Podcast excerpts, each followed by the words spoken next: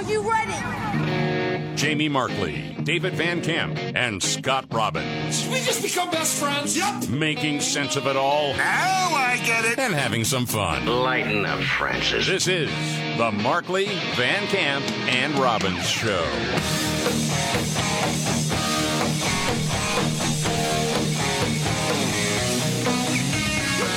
All right. Let's do it. The Markley, Van Camp, and Robbins Show. Jamie Markley, David Van Camp, Scott Robbins. Oh, this will be a fun one today. Let's start here. It really does seem powers that be somewhere want Joe Biden out. Yeah, it does. I mean, this is, again, one of those weird snowballing instances where now a lot of the corporate press are sort of rolling over on Joe over these classified documents that were found in his home library, in his think tank office, and in his garage from when he was vice president.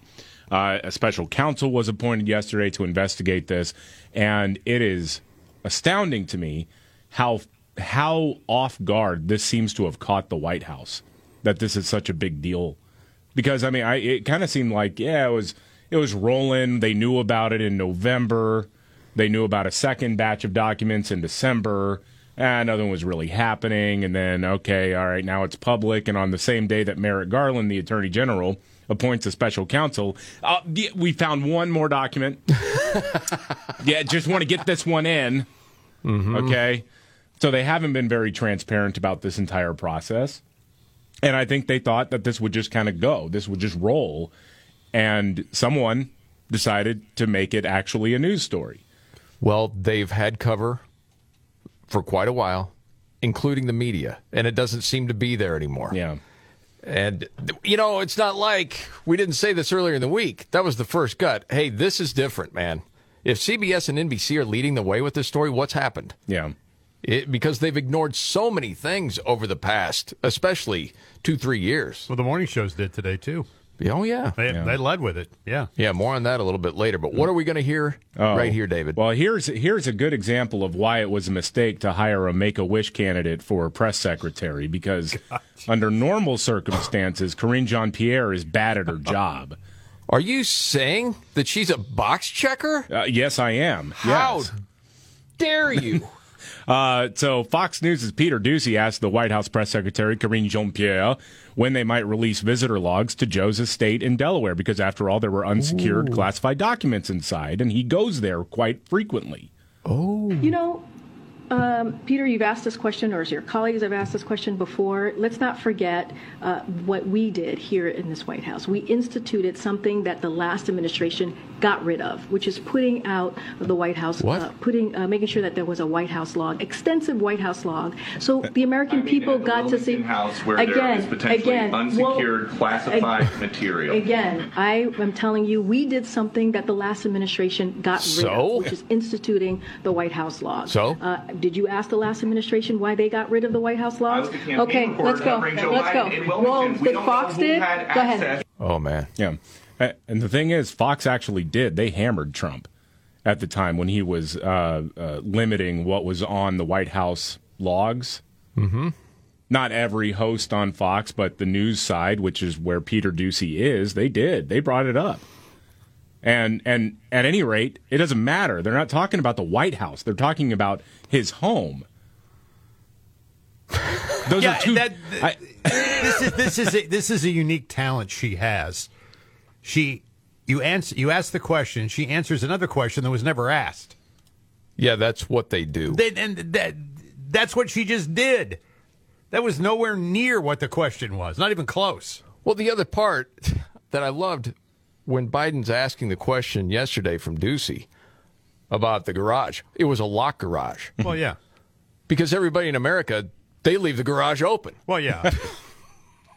Of course it's locked. What does that mean? They are caught off guard, David. Yeah. I think you're absolutely right about that. So more on that a little bit later. You know, there was supposedly some good news yesterday about the economy as far as inflation goes, right? Oh, yeah. It's getting better. 0.1% down. Making gains. Yeah, but it's not actually getting better.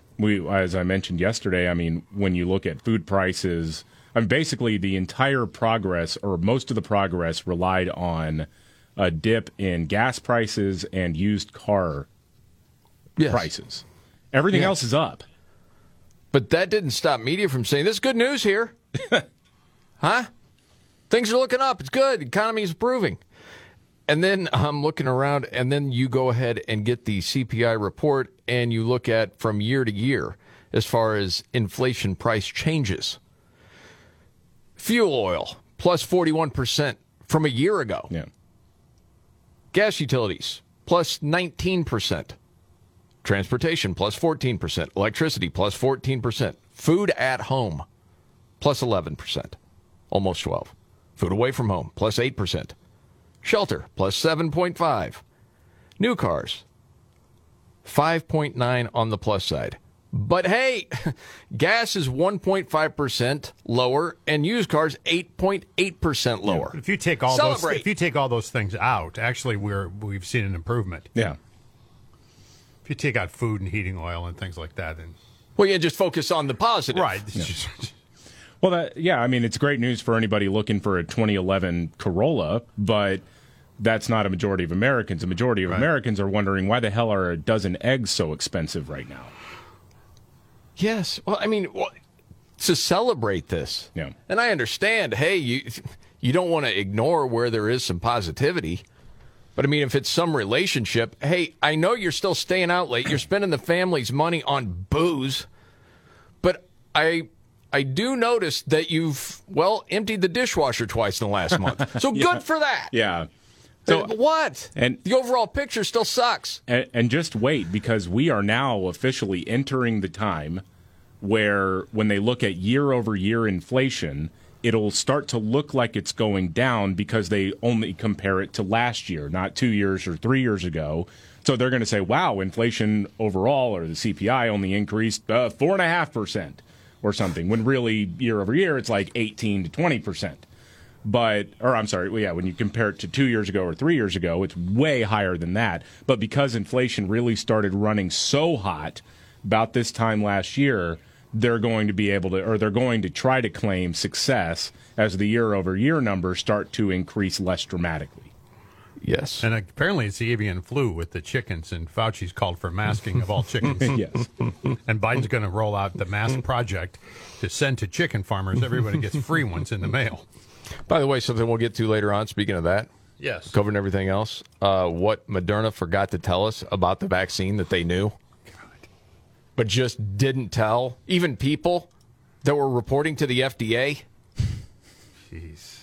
Anti-vaxxers, it's misinformation. No. It's all coming out. And there was another session of the Twitter files released. Yes. Number 14, which, again, paints a very clear picture on how the left, along with the FBI and Twitter, were colluding against the American people with a presidential election.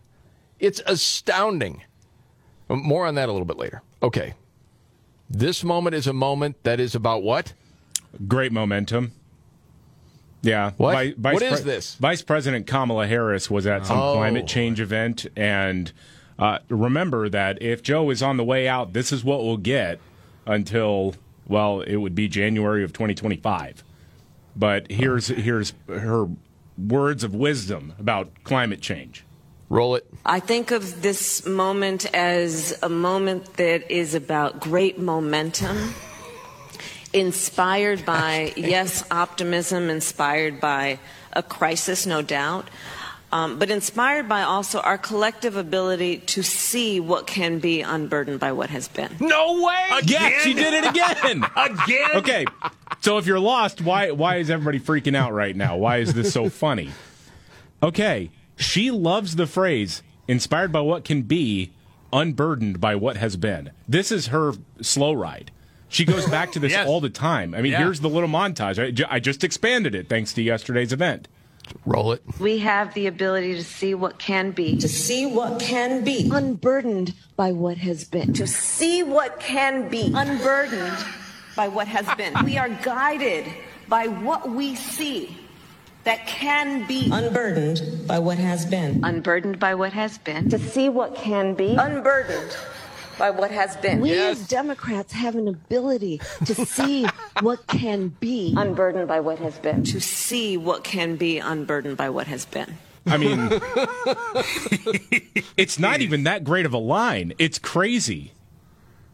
No, you know what it is. She is picturing herself on future posters as this historic figure with that quote. Right. Unreal. I mean, because that's not even a slogan like Make America Great Again or anything else that has come out of politics in the last, well, since the founding of the nation, right? This isn't an actual catchphrase. It's supposed to be, like you said, this sort of inspirational, I've been to the mountaintop kind of thing that she is putting out there. It's accessories. Except, yeah, I mean, it totally sounds just like something you would see on a crappy inspirational poster. Yep. And that's who she is, honestly. I mean, that's Kamala Harris in a nutshell. Words that mean nothing. Yes. It's like every Moody Blues song since 1967 would start with Breathe Deep, The Gathering Gloom. That's brilliant! Freedom! I thought, honestly, that I had a good Kamala clip today, but it's pale in comparison to that. Did you hear her talking about the Venn diagrams again? Oh, yeah, here we go again with that. That's like 800 times, too. You hadn't heard this one, David? No, she loves Venn diagrams. I know this. Which, in case you forgot. Think of the movement through the lens of something I love, which is to always think about complex issues through the frame of a Venn diagram. I love Venn diagrams. I do. I love Venn diagrams. So see what I'm saying? She is nerdy. I'm just saying. Who says that? I love Venn diagrams. Well, I think it's because she is a Venn diagram. On one side, you got the main character from the show Veep. On the other side, you got Monica Lewinsky. And in the middle, that's Kamala. There you go. Oh, I apologize to Monica Lewinsky. That was a low blow. Yeah, it is. Yeah. Don't say that either. Well, it's good to try to figure out every day who you may have offended and then make it right. Yeah. Did I say every day? No. It is time for us to do what we have been doing, and that time is every day. Yeah, I know. Every day it is time for us to agree that... Yeah. There are things and tools that are available to us to slow this thing down. Yes, and to ask for forgiveness, although they rarely do it. Okay, man, there's a lot to get to. So the flights were grounded because of one man's mistake. We're learning that. Yeah. Okay. Guess what is the most trusted profession again? Might be surprised by this. And the least cool hand gestures in 2023. One of which I do all the time. All coming up right here.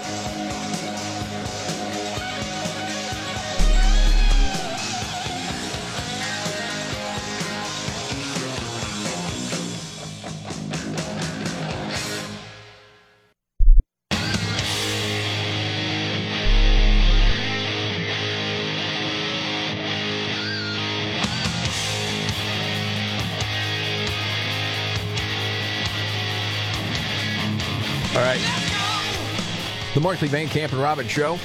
Jamie Markley, David Van Camp, Scott Robbins. Okay, a whole lot to get to with the White House, what's going on in D.C. right now. Of course, this was a crazy week for flights. For the first time since 9/11, entire flights shut down across the United States. Yeah.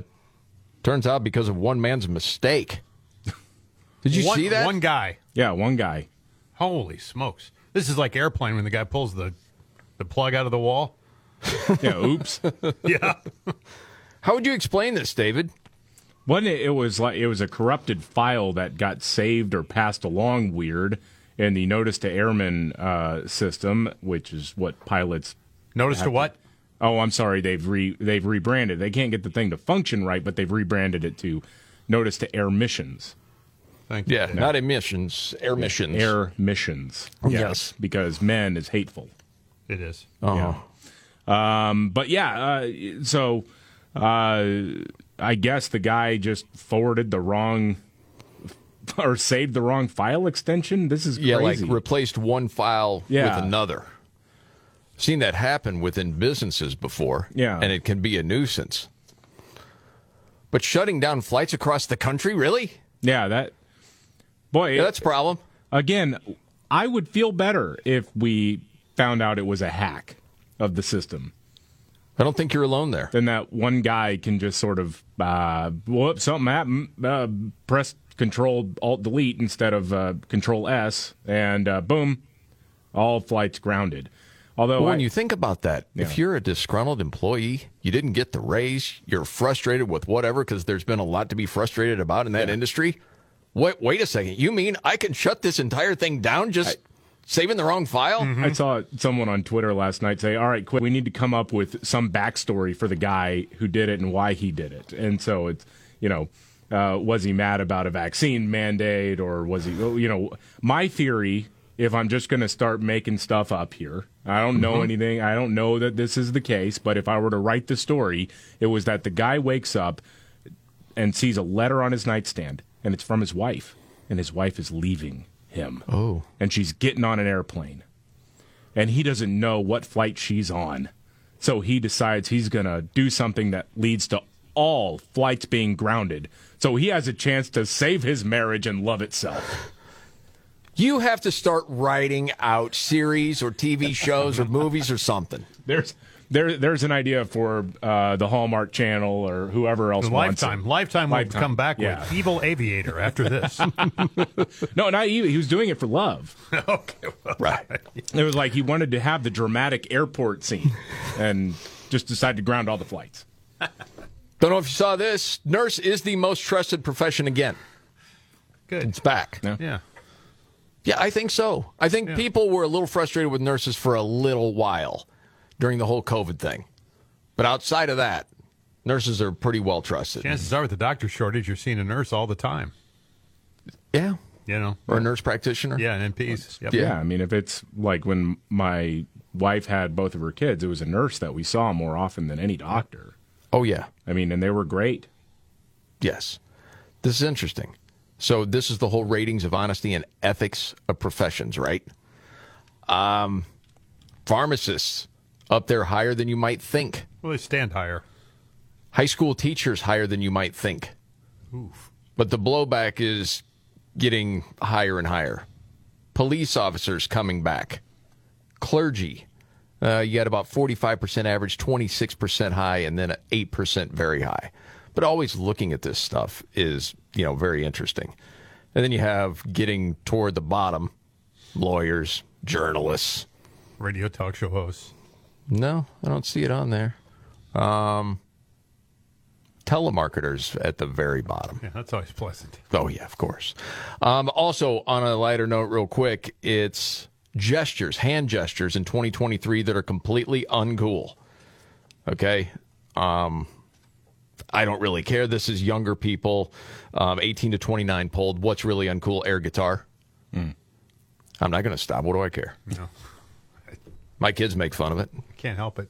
I always, you know, I'll just put it right back. I mean, you think your mom sleeps with me less because I play air guitar? No, if anything, it's more. Because I'm good. Oh, God. I don't want to hear that. That's right. Jeez. Just shut it. The double thumbs up. That's also very uncool. And writing a check mark in the air at a restaurant saying, I want the check. What's the problem with that? I know. News update next.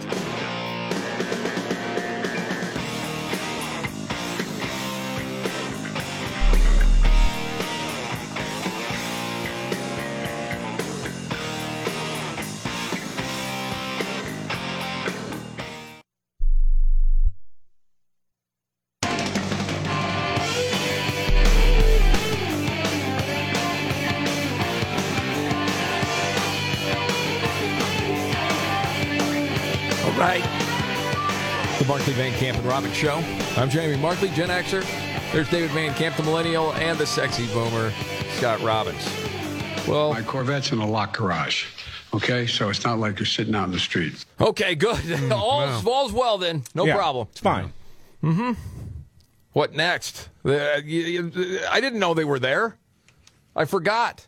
Well, that's a problem, too, and this is a big story right now, David. Yeah, it is. Well, Joe Biden had some classified material stashed in his office, his home library, and his garage from when he was vice president. Wasn't supposed to take those with him, but he did. And now a special counsel has been appointed to investigate this. White House Press Secretary Karine Jean-Pierre was asked whether or not we can expect more documents to show up. Yeah, exactly. That's the question. What? So as I'm just going to, again, that statement pretty much lays it out that they have, as far as the lawyers, they look through the places where documents could have been stored, and the counsel's office released a statement on that. Now it is in the hands of the special counsel. So we should assume that it's been completed. You should assume that it's been completed, yes. Okay, am I the only one with this question? No. Go ahead. Okay. As far as the lawyers, they look through the places where documents could have been. He didn't remember having documents anywhere, correct? Yeah. So that's a long search, isn't it? Seems like where they possibly could have been? Yeah. Well, it's been in three different spots now. But you're sure it could have only been there. You've looked at the other places it could possibly be. Right. The guy can't remember what he had for lunch yesterday.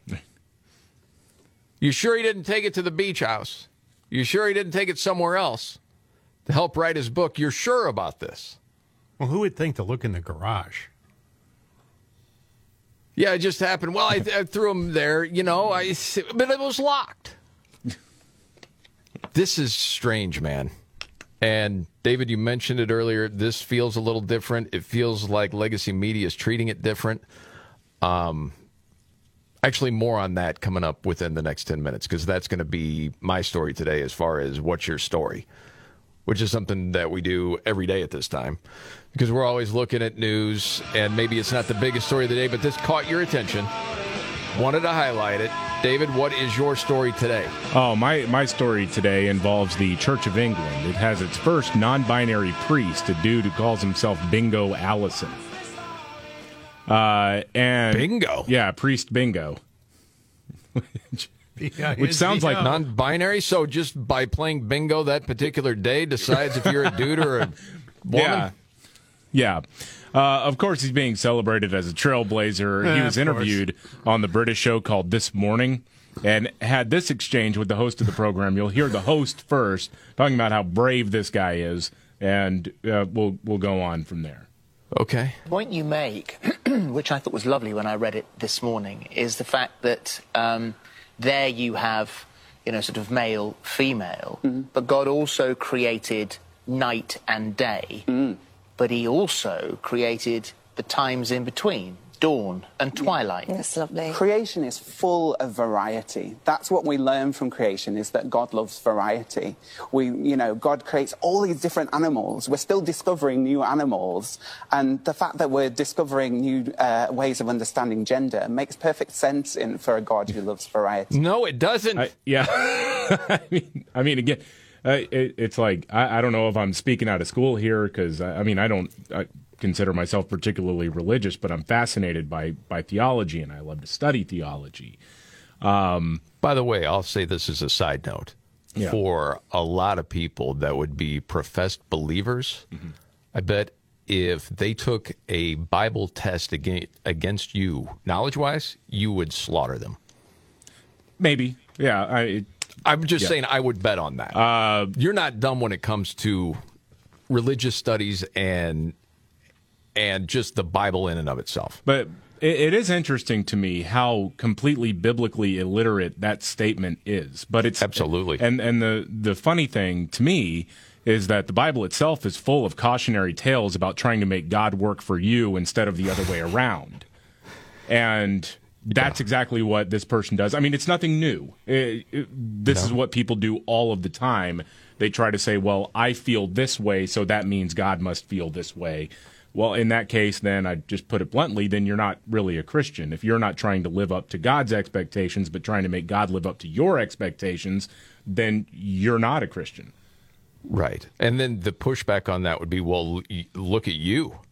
You profess to be this believer, but here's all your sins, which to me, I would say, yes. You're doing your best trying to follow, but you're not trying to rewrite the Bible either. Right. There's a lot of caution in that book about that. Yeah. God likes variety. He eats at Bob Evans, where you can get roast beef, spaghetti, and pudding on the same menu. Yeah. He created them male and female. Mm-hmm. And he blessed them and called them human. Mm-hmm. Yeah, but see, there's night and day, and that means variety, and that means transgenderism, huh? But there's dawn and evening and a bunch of animals and things like that. So obviously, then, this mental illness is something that's ordained. Yeah. Got it. That is the thing to me. If you want to start a new religion, go have at it. But going under the banner of Christian, when you're trying to rewrite everything... And, dude, the fawning from the dopes that are on that show. I want to hear that one little part again. Night and day. Mm. But he also created the times in between, dawn and twilight. That's lovely. Creation is... It's lovely. This is a grown, middle-aged man, and he sounds like 18-year-old David Van Camp getting high with his buddies. But God also... made like dawn and like evening. Isn't that profound, man? Yeah. But there are enough dopes out there that follow that crap. They're enlightened and I'm not. And a lot of it does come down to the idea that there are a lot of people, like you mentioned, who are biblically illiterate. They don't. That's proven by studies. Doesn't make them bad people. It's just they don't understand the religion they claim to follow. Totally agree with that. Scott, what's your story today? Well, this happened yesterday, kind of under the radar, I think. A petition and demand was hand-delivered by former Kentucky swimmer Riley Gaines to the NCAA, demanding, quote, direct and immediate action to enable rules to keep women's collegiate sports female. Okay. The NCAA cannot pick and choose which laws to follow. They must protect female athletes from discrimination on the basis of sex, or except it will be forced to take legal actions if this isn't done. So they're stepping up and saying, we've had enough of this. Now, there is some rumbling that if they can organize themselves enough, female athletes will just say, we're not participating until this is done. That was said last year. I remember if you didn't want somebody to throw away their career, but if every woman said, we're not doing this, forget it anymore. It also calls to keep rules in place for women to only use women's locker rooms and vice versa. Yeah, common sense. It is sad in this country right now that we have to petition for common sense and normalcy. But we do. That is true. Yes. I say good luck to all of them. All this has happened in a short amount of time. You know, good luck to all of them, and I hope this gets settled once and for all. They did hand-deliver the NCAA with this particular petition. Thousands of people have signed on. Thousands more will sign on. Very good. That's why you got Title IX, right? Wasn't that why we had Title IX? I mean, seriously. Yes. I mean, so women would have an opportunity, just like men, to participate in sports. Yes. I have granddaughters and daughters that were athletes, and... So, yeah, I get it. I have one still swimming. And you don't want her swimming against men. No. My story today. Yeah. And it's really not my story. It's the Today Show and their coverage of the classified documents with Biden. And we've talked about how the tone has changed. And I just want to roll this out and take it just a little at a time to see if you notice even Peter Alexander's voice as he delivers this. Because, as we know, there have been so many stories that have been just omitted by legacy news because it would make the current administration look bad, but not this one. It wasn't until 2 months later, on January 9th, that the discovery of the first batch of documents became public following media reports. And just 2 days ago, another classified document was found in a room adjacent to the garage, Garland revealing that the Justice Department was notified of that yesterday. So why is that? Yesterday. Mm. That means they weren't exactly being honest. No, they were not. Transparent. No. I think that's why they are caught so flat-footed with this becoming public, because, you know, they figure this has been rolling for, 3 months now or 2 months and whatever. We're just going to keep rolling. They're going to do their little review of this, and then we'll move on. Nobody's ever going to know about this. And now... all of a sudden, it's front-page news. Well, and the question's been asked, hey, you guys give him these prepared statements ahead of time. You're making him look awful. Oh, yeah. What are you doing? You're putting Biden out there all the time, and he's looking like a liar and a dope. Why are you setting him up that way? Yep. But Alexander goes on. Overnight, NBC News learning one of the documents found at Mr. Biden's former office was marked with the highest classification in government, what's called top secret SCI, according to a senior U.S. official and another person familiar with the matter. Last fall, President Biden slammed Mr. Trump for storing hundreds of classified materials at his Mar-a-Lago estate. How that could possibly happen, how anyone could be that irresponsible. Okay, you hear it all right. Because before, they wouldn't mention how high a top secret this document would be or play the old gotcha moment on Biden, but they're doing that now. Yeah. And they're even giving some time to Orange Man Bad. Mr. Trump last night again claiming that he had the right as a former president to retain classified documents, even though there's no evidence any of them had been properly declassified. You know, when Biden is admonishing me for documents that I'm allowed to have as president, I'm allowed to have. We were allowed to take this.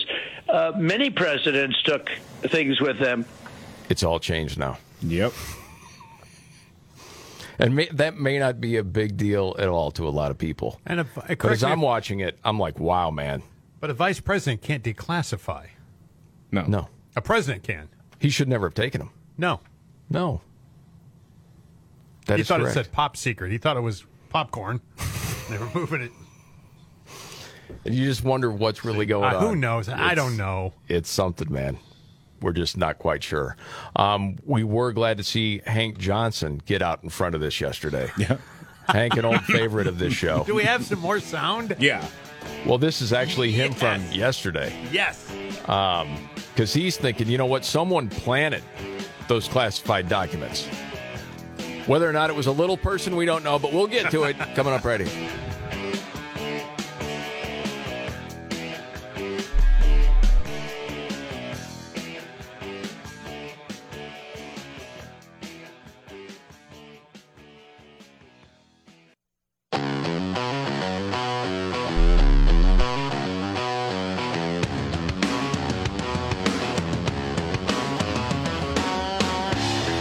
Van Camp and Robbins Show. Jamie Markley, David Van Camp, Scott Robbins. Midgets against giants. The midget will not win the fight. I'm going to tell you that. Words of wisdom from one Hank Johnson, congressman from Georgia. They will not win the fight. Yes, Georgia. They will not. I'm going to tell you that. Georgia Democratic Representative Hank Johnson, one of our favorites, thinks that something's fishy about all these classified documents being found in Biden's home. I'm suspicious of the timing of it. I'm also aware of the fact that things can be planted on people. Places and things can be planted. Things can be planted in places. And then hold on. Did he correct there? Places can be planted? Yes. Places and things can be planted. Things can be placed in... Wait. I already got lost in what he said. You wake up one day and Ecuador's in your backyard. How did that happen? So weird, man. I know. Oh, maybe Guam capsized and it flipped over and it ended up in your place. Anyway, go ahead, Hank. And then discovered conveniently. That may be what has occurred here. I'm not ruling that out. But I'm open in terms of the investigation needs to be investigated. The investigation needs to be investigated? Yeah, well, I think he was saying it needs to be investigated. In fairness to Hank. All right, thank you, David. I don't want to unfairly target Hank Johnson. Well, you don't have to. That's the thing. Right.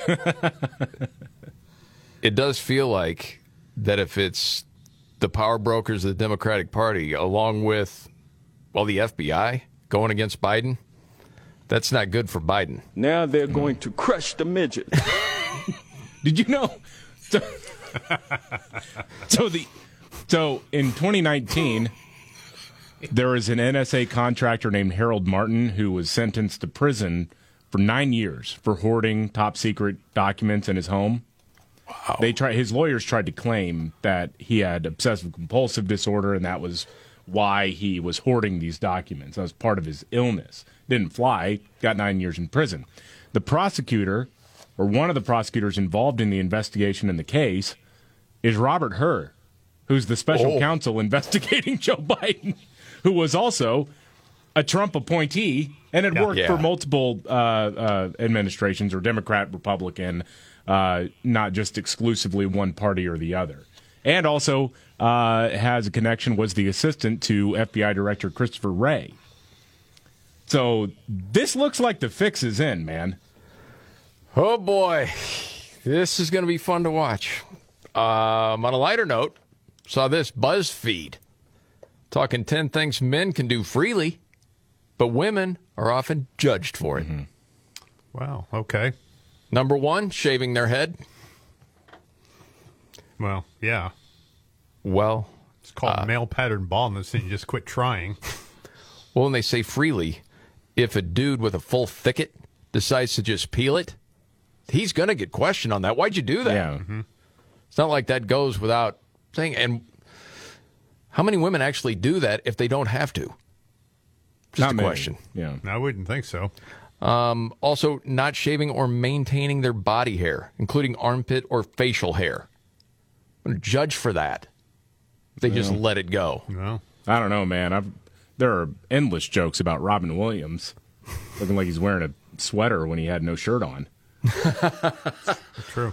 Not only that, but if you're a dude that shaves his armpits, you don't think women are judging you for that? Right. Then you're out of your mind. And then going to a bar alone. Who you judging? Well, women get hit on for that. If women are judged by anybody, it's other women. Right. Why you slutting around? This is the Markley, Van Camp, and Robin Show.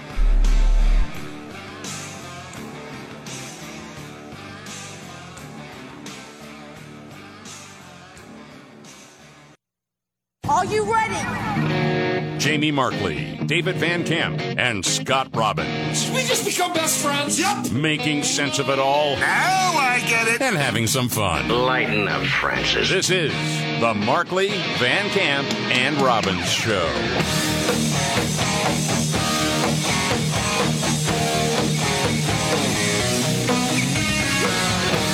The Markley, Van Camp, and Robbins Show.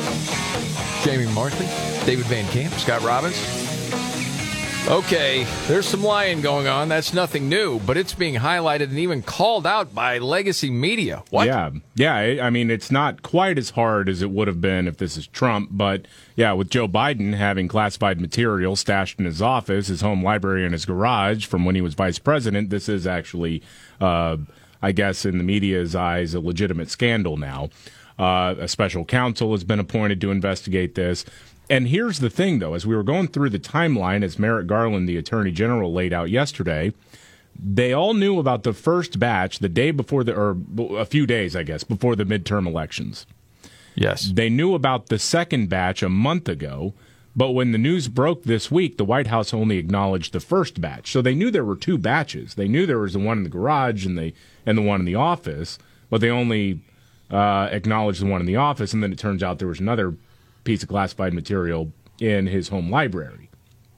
So yes, that's not being upfront about that. No, it's really not. White House Press Secretary Karine Jean-Pierre said they didn't mention the second batch earlier this week because it was under review, which makes no sense because if you acknowledge the first batch, then the second batch, which is also under review, if you want to be open and transparent about the process, then you would have mentioned that. Oh, yeah, by the way, there may be some more. Which is one of the reasons we're thinking, okay, the powers that be are at the very least sending a message to Biden. Yeah. You need to go. There's no more running in 24. At least that's what I'm thinking. Yeah, and so CNN's Phil Mattingly asked the question of the White House press secretary, the Make-A-Wish press secretary. Mm-hmm. I don't understand. It doesn't make any sense. No, the review was underway the entire time. The only difference was that reporters had information on the first set of documents, and therefore you chose to exclude the second set of documents until reporters got information on the second set of documents. Well, let me unconfuse you for a second, Phil. Look, we are trying to do this by the book, and I said yesterday this was under review by the Department of Justice, and the process is as such. When the president's lawyers realized that the documents existed, that they were there, they reached out to the archives, they reached out to the Department of Justice, rightfully so, may I add. That is what you're supposed to do as lawyers. That's what they did. That's not what we're asking about. We're asking... No, thank you. She does this all the time. Yeah. So finally, someone from legacy media is getting frustrated. No, that's not what I'm asking. That's not what we're asking about. We're asking about... I'm telling you that there's a process. I just laid out what the process is. And I'm telling you that we were trying to do this by the book, and it was an ongoing process. Liar! Yeah. No, not a good one. They tried to cover it up, and I'm convinced that, you know, they really are blindsided by this going public this week. I think they thought this was, okay, it's under review from the Justice Department, who cares, whatever.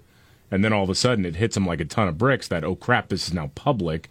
Okay, well, surely they're only going to talk about the first batch. Uh-oh, the second batch in the garage. By the way, did somebody tip off the lawyers that they would find them in the garage? How did they know to go into the garage? Well, so it is odd because... Yeah, it is. My guess, and this is only a guess, is that let's say there's nothing else going on here. Let's say that I believe there is a lot more going on, but let's say that they're moving out of the Penn Biden Center, the think tank. They find these documents that are marked classified or top secret, and then they say, okay, we got to hand this over, obviously, to the National Archives, and we let the Justice Department know. And as they are considering this, they may have the thought, hey, if he had him here at this think tank, maybe he's got him at his personal home. And so then they go and look wherever there are any files that are stored. They go there and they just start looking through to see if they can find anything. That would be my guess if everything's on the up and up. You know what's interesting, and we talk about this sort of stuff all the time. As this is unfolding the other day, I'm just a regular jamoke. And the question comes to me, the guy is incredibly forgetful. We know that. Well, could they be anywhere else? No one in media was asking that question. Yeah. That's astounding. And now all of a sudden, they're on, well, hey, why'd you lie about this? Whatever. Something's going on. We'll wait and see what that is. Could Meanwhile, be in one of those books that are hollowed out. and the title of the book is Not Documents. You just got to go through everything, right? Through everything. Just cut out of there. Right. This was interesting. This was so obvious to me that this reporter had enough of Andrea Mitchell and where she was going. Oh, yeah? I don't know if you happen to see this audio. Yeah. This is what they were talking about. This is the whole Republican-backed Born Alive Abortion Survivors Act, which requires that medical professionals care for infants born after botched abortions. Right? Andrea Mitchell doesn't like it. Mm-hmm. And she's complaining that Nancy Mace, the Republican from North Carolina, had talked to her, talking about everything that was wrong with the bill, but then ended up supporting the bill. And she doesn't like it. And so she has, what's that dude's name? Garrett? Is it Hack? I think Hake. Yeah. You sure it's not Hack? We can say Garrett Hack if you want. That's fine. Sure. Go with it. Okay. But he is the Capitol Hill correspondent. And first, Andrea does her own sort of monologue and goes through this whole thing with Nancy Mace and then poses the question to Garrett. She ended up voting for the abortion measures. Explain that. Well, she told reporters after the fact that at the end of the day, she was, as she described herself, pro-life, and that she felt that it was important to vote for these measures despite their potentially politically damaging or politically unappealing appearance, if you will, for Garrett, future voters. Let me just interrupt and say that pro-life is a term that that an entire group wants to use, but that is not an accurate description. I'm using it because that's the term she used to describe herself, Andrea. I understand. Wait. Yeah, I know. When was it decided that pro-life was not an accurate description? I mean, for all these people that talk about respecting pronouns, I mean, pro-life has been a thing for a long time. But it's 2023, and I wonder if this is the first time we hear the pushback on the term pro-life, that they don't like it. And it was a weird pushback. That is very, because she is very clumsy. But I'm just going to play the rest of this thing out, because after she says this, I'll play the awkward silence. And they're both on screen. But it's really strange how this goes. Garrett, let me just okay. interrupt and say that pro-life is a term that they may, that an entire group wants to use, but that is not an accurate description. What? I'm using it because that's the term she used to describe herself, Andrea. I understand. I'm just letting it play out. They're still on screen. Still. Anyway, that was her explanation. Let's talk about Congressman Santos now. And then awkwardly moves on.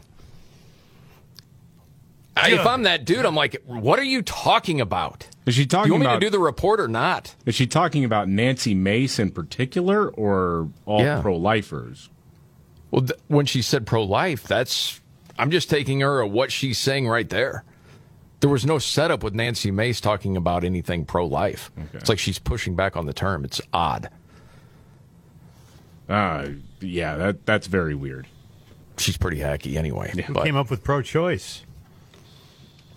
The left. And they named themselves that. Well, yes. and now there are, I mean, I don't know how mainstream this is among the pro-choice crowd, but now there are people actually saying, no, we need to say we are pro-abortion.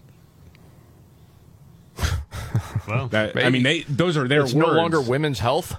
No, well, it's wrapped up in that, but they say, let's tell people who we are. We are in favor of keeping abortion legal, and that's the term we should use.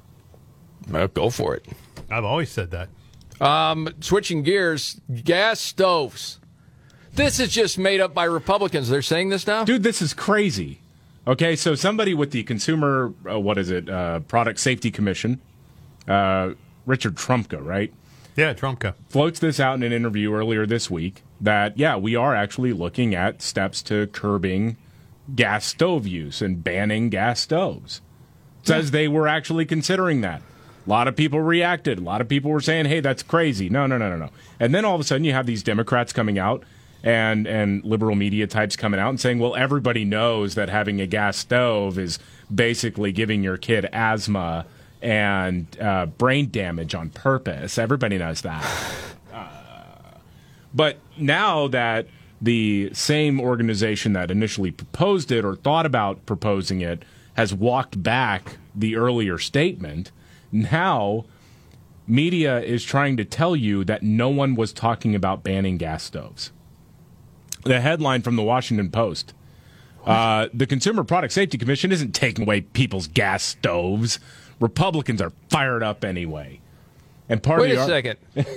That climate reporter you had on CNN, the gas stove is like having an idling car in your house. Isn't that what he said? Yes. But it's, the science is showing us that having a gas stove in a small apartment, especially with bad ventilation, it's like having a car idling there. And if you have young kids, it can affect cognitive abilities and as well as asthma. Well, you die. No, it actually can't. But, and the New York Times earlier this week, your gas stove may be killing you. And now all of a sudden, now that they walked it back, media's like, oh, Republicans just made this stupid culture war issue. You know what's so frustrating to me about this, just as a personal note, maybe you've experienced something like this. My wife is a stay-at-home mom. We've got two kids. She stays at home. She's got a million things to think about and do every single day. Yeah. And she doesn't watch news all the time. She catches a little bit here and there on Facebook and that kind of normal person stuff, not plugged in all the time. Last night, she sends me an article claiming that gas stoves are giving kids asthma and brain damage. And she's legitimately worried about this. Sure. Because you're worried about, she's the target audience for this kind of stuff. Like, what? Oh my gosh, are my kids really at risk? And then I was like, well, no, actually the study that they cite literally says we didn't draw the conclusion that gas stoves are causing brain damage and asthma. It's a lie that they made up, and media is Media pushed it. They may try to back away from it now, but they were pushing it, wondering if your gas stove was killing you and dumbing down your kids. No, they're the enemy of the people. That scared the crap out of my wife. Yes. And this is why I hate these people. I truly do. I have nothing but disdain for the people who push this fear porn on people who don't have time to sit around and study all of the actual facts. They are the enemy of the people. Well, and if you put your kid on a bus that runs on gas, you're probably killing them, too. That's why everybody's excited about electric school buses, like the vice president, who's such a good person. All right, yeah. Vice President Kamala Harris was at this climate change event and talked about something she really loves. Here we go again. Among the many things, I'm excited about electric school buses. I love electric school buses. I just love them for so many reasons. Maybe because I went to school on a school bus. Raise your hand if you went to school on a school bus, right? And all of a sudden, the thought of Biden leaving office terrifies everyone. I think if it really caused brain damage, they'd be for it. Expand the voting base. Oh, what did Moderna forget to tell us about their COVID vaccine? Oh, we got to get to that next.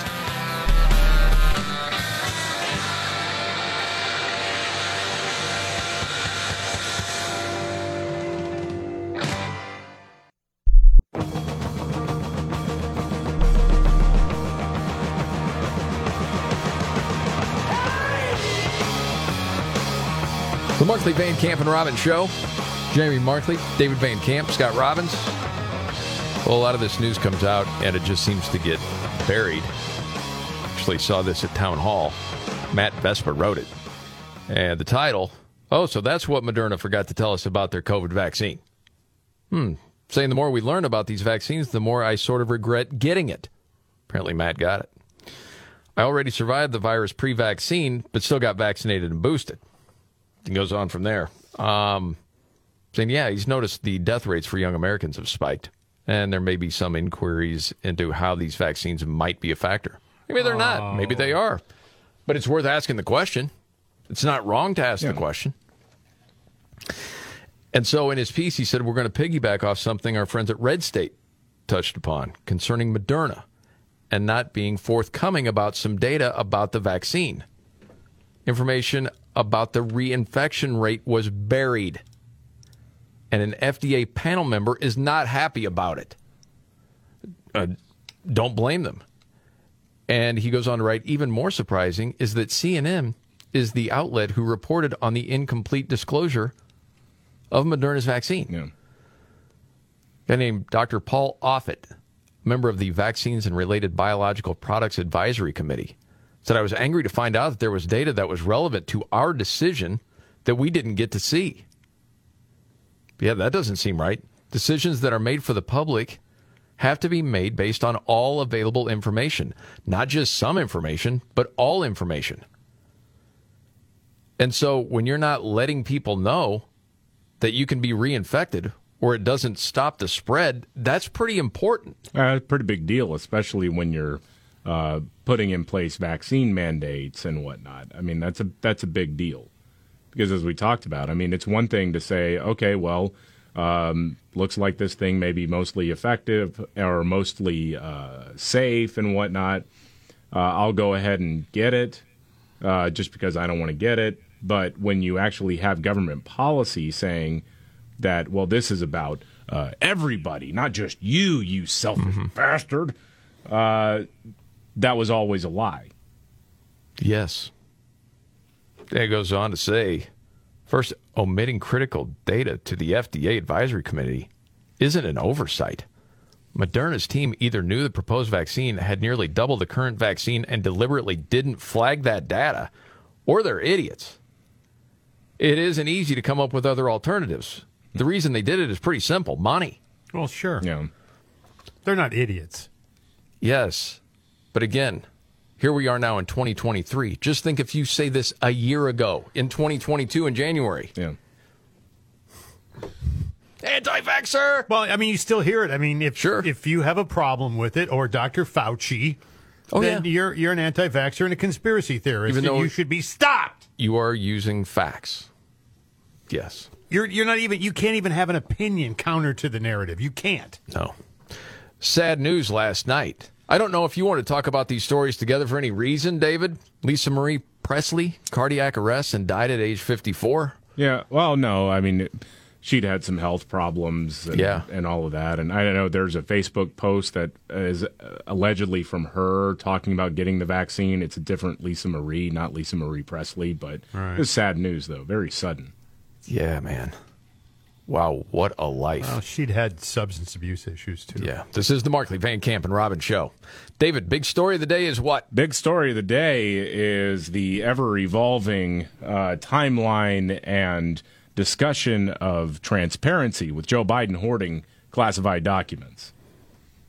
What's going to happen? Mm-hmm. It's very interesting. If nothing else, this is fun to follow. Certainly how different media members are acting. Some are actually acting like journalists now, and others seem to be lost. Yeah. Still carrying water for the administration. We'll see. The meme of Joe driving the Corvette with Jay Leno and the documents blowing out of the back of it. I had not seen that yet, but that is good. So a Democrat points out the differences between Trump and Biden. This is pretty funny. We'll get to that and much more coming up right here.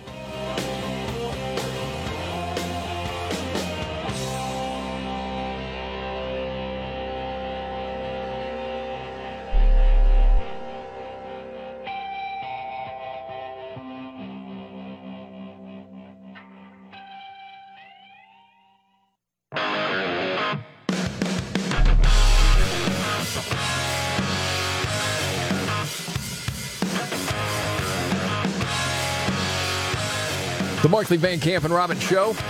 Jamie Markley. I'm the Gen Xer. David Van Camp, the Millennial. And the sexy baby boomer, Scott Robbins. News update, David Van Camp. All right, so the White House press briefing is going on, and, well, they brought in some help from Karine Jean-Pierre, or for Karine Jean-Pierre, the White House press secretary. They brought in Keisha Lance Bottoms, failed mayor from Atlanta. Former mayor of Atlanta, who is now a top advisor to the White House. And I kind of don't even care about what her answer was to this question, but it has to do with the document hoarding on the part of Joe Biden, as they found a lot of classified documents from the Obama administration in his garage, in his office, in his home library, like that. This seems to be becoming a genuine scandal. And what's interesting is the question from a Reuters reporter to Keisha Lance Bottoms about this. Can I ask you if, as in your role in community outreach, whether the issue of the documents is a particular setback for the president at a moment when other things seem to be going pretty well, inflation's coming down, employment is solid. Like, are you finding that you're getting a lot of response from the public on that? And well, first of all, I don't know what they think inflation is. People don't really care about the overall CPI, right, where it's at 6.5 or whatever. It's about the cost of groceries, which are still going up. Yeah. That's what people care about. So inflation's down. Things are going pretty well. Anyway. And how do you play that issue? In my role as senior advisor for public engagement, we've not gotten any information on that in terms of from the public. We've not received any questions. And do you anticipate that will have any bearing or is causing the president to think at all about it, as he's making his decision about whether to run again? Will this series of discoveries have any bearing on his thinking and his thought process as he decides whether to run? I'll refer those questions to the president. He can speak for himself on that. What is it now? Are the reporters being screened to be as dumb as the people standing up in front of them? Yeah, things are going great economically. Yeah, okay. So obviously, how do you spin this? You know what? I don't want to be mean like that. This is unbelievable, though. Watching all of this unfold, the stupid questions, the terrible answers. I mean, it's one thing to see professional liars up there, and you know they're lying, but at least there is a performance that you could say, hey, not a lot of people could do that. To see somebody just shuffling around and just meandering around, golly, it's frustrating when the country is coming apart at the seams. All right, I'm done. Let's get some words of wisdom from Pramila Jayapal. Yeah. I thought you said words of wisdom. Yeah, well, Democrats are in a tough spot with this whole documents hoarding thing because they accused Donald Trump of treason. He was going to cause another 9/11, if you remember, because he had documents. National security, blah, blah, blah. He had documents at Mar-a-Lago, and one of the people who was making that claim was Representative Pramila Jayapal of Washington, who said, quote, Donald Trump stole classified documents. He put not only our national security at risk, but the security and safety of our allies around the world. He must be held accountable to the full extent of the law. Okay. So she was actually asked about that take in light of the revelations on Joe Biden on CNN. Good. I would just point to the fact that these documents so far that we know, what we know, is that they were kept in a locked place. That was a very small number. And, I don't know how important these are. They might be incredibly important. They were. One is at the top of the mountain as far as important. Locked. They were locked at Trump's place, too. Marked top secret. But the storage and the approach to this is completely different. That doesn't mean that there isn't a problem here. And certainly there's a political problem for all of us as Democrats. But I do think that there are significant differences. Of course you do. Yeah. There are always significant differences, right? Always. Yes. Meanwhile, as some people are thinking, and I saw this last night on Tucker Carlson's show, as he was giving his opinion, and it's something, no joke, man. Like 3 days ago, we were saying, it seems like they want Biden out. Once he said he was running in 24, they know he can't win. The wheels are in motion to get him out of there. Yeah. But then, as we said the other day, if that's true, does this just draw out over time? Because they don't want Kamala in there. No. Not for a long time. So my guess... Again, if we're playing this out under the assumption that they're wanting Joe Biden out of there, maybe either to not run again, which may be the most likely at this point. He's going to say, you know what, I'm not going to run again, and then just serve out the rest of his term. That would probably be the best case scenario for Democrats. Or the other thing is wait until a few other people, if they decide to run against Joe, wait until the primary season really starts to kick in, which will probably be... Now, at this point, these days, it's about May, June, somewhere around there. Mm-hmm. When you start getting candidates in the Republican Party, maybe you start getting some people in the Democrat Party talk about primarying Joe. And then they can run Joe out and run him out of office. And then Kamala Harris really doesn't have to do much if she's, depending on what her plans are for the presidential race. Right. But so much attention would be on the primary that it really wouldn't matter who the president is from an optics standpoint. Lock her in Joe's garage. Right, exactly. Well, yeah, because you think about it this way. This seems like the biggest story right now, and of course it is. But when you play it out, well, there's going to be an internal investigation. Well, this could take years. Yeah. We're still waiting for the one report to come out. Yeah. That we wanted before the 2020 election, but it didn't happen. We're still waiting. What's the dude's name? John Durham, the Durham report. Aren't we still waiting for that? Yeah, well, the thing is with John Durham, he doesn't do reports. He does indictments. Okay, we're waiting for the indictments. So, yeah. Still waiting. Okay.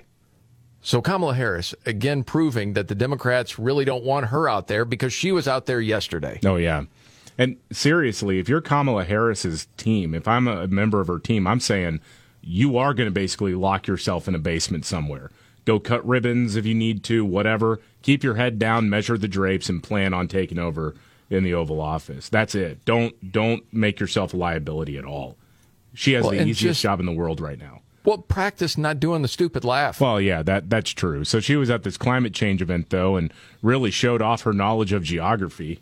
Oh. I've convened now at least 3 times a group that is their acronym, CARICOM. It is the Caribbean Nations. Island nations. In the Western Hemisphere, that is where the Caribbean is, we are also in the Western Hemisphere. They are our neighbors. There you go. I didn't know that. Me either. That's news. I didn't know that the Caribbean islands were somewhat close or even in the proximity. I thought they were near China, personally. Well, that's one of her skills, is to take the incredibly complex and drill it down so anyone can understand it. Russia is a bigger country. Russia is a powerful country. Russia decided to invade a smaller country called Ukraine. So Basically, that's wrong. See? Basically. Very simple. Mm-hmm. No problem. Okay. Something else out there. This is on a lighter note. Scott, I know you're a fan of Yellowstone. Yes. I like that show, too. Did you know it's so popular now? This was out of the Wall Street Journal. People that live in cities are now dressing like cowboys. Not joking. I'm not surprised. It reminds me of Urban Cowboy, which would have been 7 years before Van Camp was born. Yeah. Remember everybody had the horses in their bars? The electric horses or whatever those things are? Mechanical bull? Yeah, mechanical bulls, yeah. Yes. Electric horses, mechanical bulls. Electric horses, mechanical bulls, whatever. Yeah, whatever. It's all the same. Sure. Did you know the Caribbean was in the Western Hemisphere? No, David.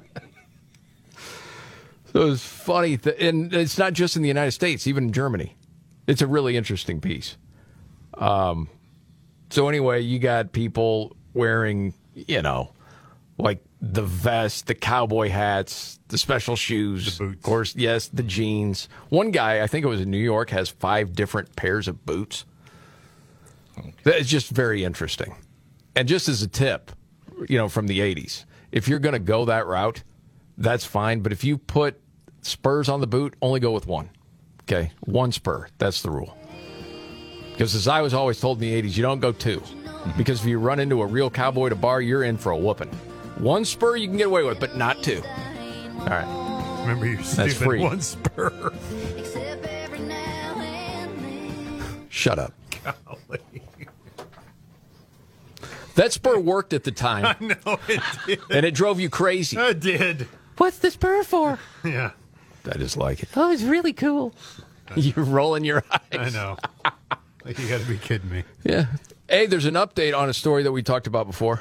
Remember the kook out of Canada, the teacher with the huge prosthetic breasts? Oh, yeah. Yes. Professor Juggs. Yeah.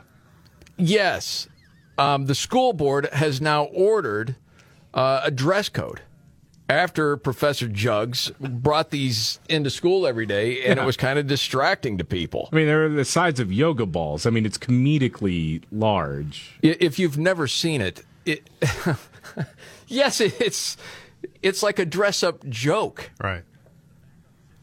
But it's so funny that you have the director of education there saying, well, our commitment to human rights remains rooted in our core values and commitment to each and every student and staff who identifies as a member of an underserved and underrepresented group. Oh, gosh. And I've heard this talked about before. This person doesn't want to dress like a woman because no woman looks like that. Yeah. That's some sort of freakish thing. Isn't it part of some anime or something? Well, it's clearly a sex fetish because it's not just about having the comically large yoga ball-sized breasts, but they've also got, like, traffic cones as nipples that are poking out. I mean, this is clearly a sexual fetish that this guy likes to perform in front of children. Yes. When you say gigantic Z-size prosthetic breast, that's not like a joke to say Z-size. Yeah. It is, if you can imagine that. What is a Z-size? Z. We're like, it's like double D. It's a German Abbott and Costello. T's. Holy mackerel. What is Z-size? Captain. It's Z-size. Precisely. So, yeah, we'll see what happens. I have this question. In different jobs, before you get hired, they may ask you to take a personality test to see how you would work with a specific team. Mm. Okay? I know in the past they've done this in sales, to see if you have the mindset that would be good in that particular job. Do you think it's possible you could do that with teachers? Or at least that's the way you would frame it. And you just find out if this is a sane person or not. Now, how about... And if you're not, then you don't teach kids. How about leave the jugs at home, Professor? Like, you don't need a personality test. You show up at work with that. You need to go home until you, work out whatever issues you have, or you're going to be fired. Yes, I guess I'm looking at stamping out a lot of the problem with these insane teachers all over the place that are teaching kids. You just figure out from your test, okay, doesn't fit the bill. Nope. Sorry, couldn't hire you. Yeah, with this, how does this person show up the first day of school with the Z-jugs And the boss doesn't say, get out of here. Well, yeah. How does that ever happen? Well, you'd never let a student do it. No. There would be strict dress codes in place, and you wouldn't be allowed. Well, and the other thing is, too, it's not just the weird sex fetish thing that he likes to perform in front of children. He's a shop teacher, right? And I saw him working the saws. I mean, that's the picture right there. That's a health and safety issue. The protruding nip is very close to that saw. Yes. You don't want that all over the place. Well, that would stop it. That's true. Maybe they are more like their airbags. You can only hope to contain them. All right. Got another news update. If you never thought the deep state was real, oh, it's real. We'll get to that and a whole lot more right here.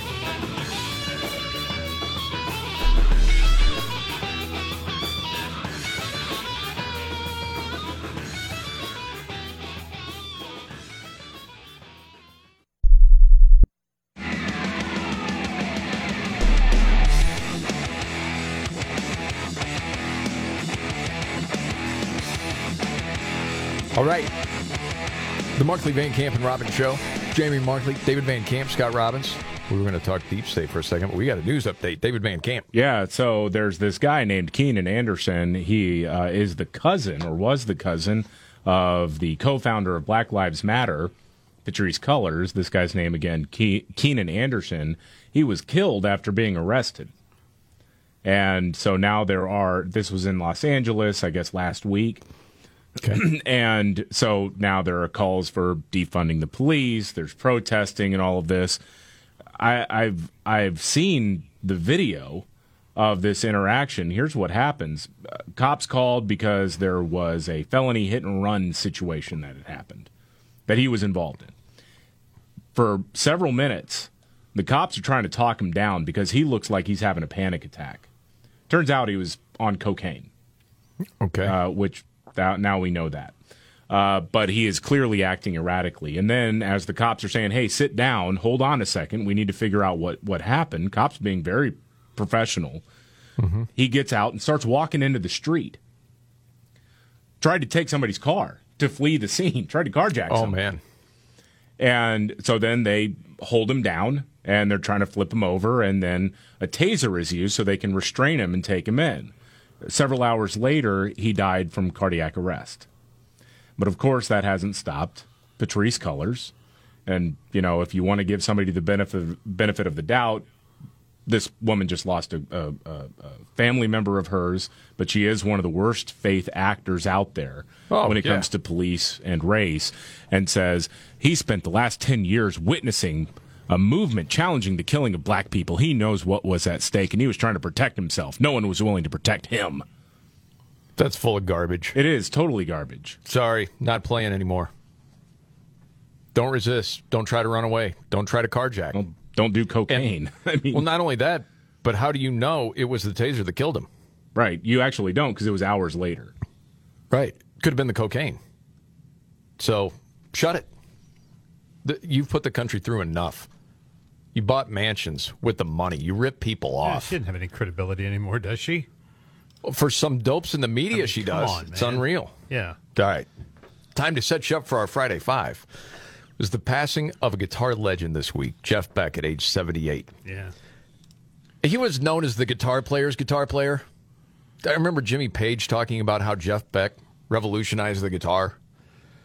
So we thought we would do, and excluding Jeff Beck because we're honoring him, the greatest guitarist of all time. The greatest guitarists of all time. Yes. Wow. How big were they at the height of their power?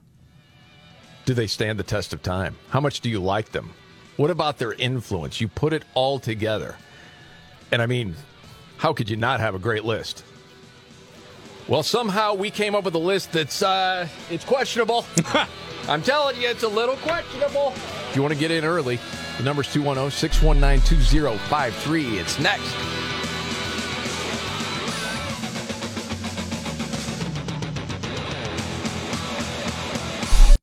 Are you ready?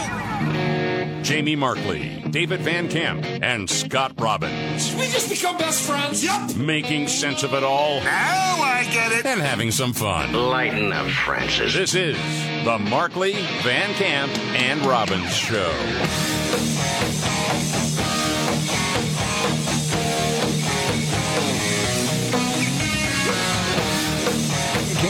show. Jamie Markley, David Van Camp, Scott Robbins. It's Friday. That means the Friday Five, the countdown we do every Friday. It starts like this. The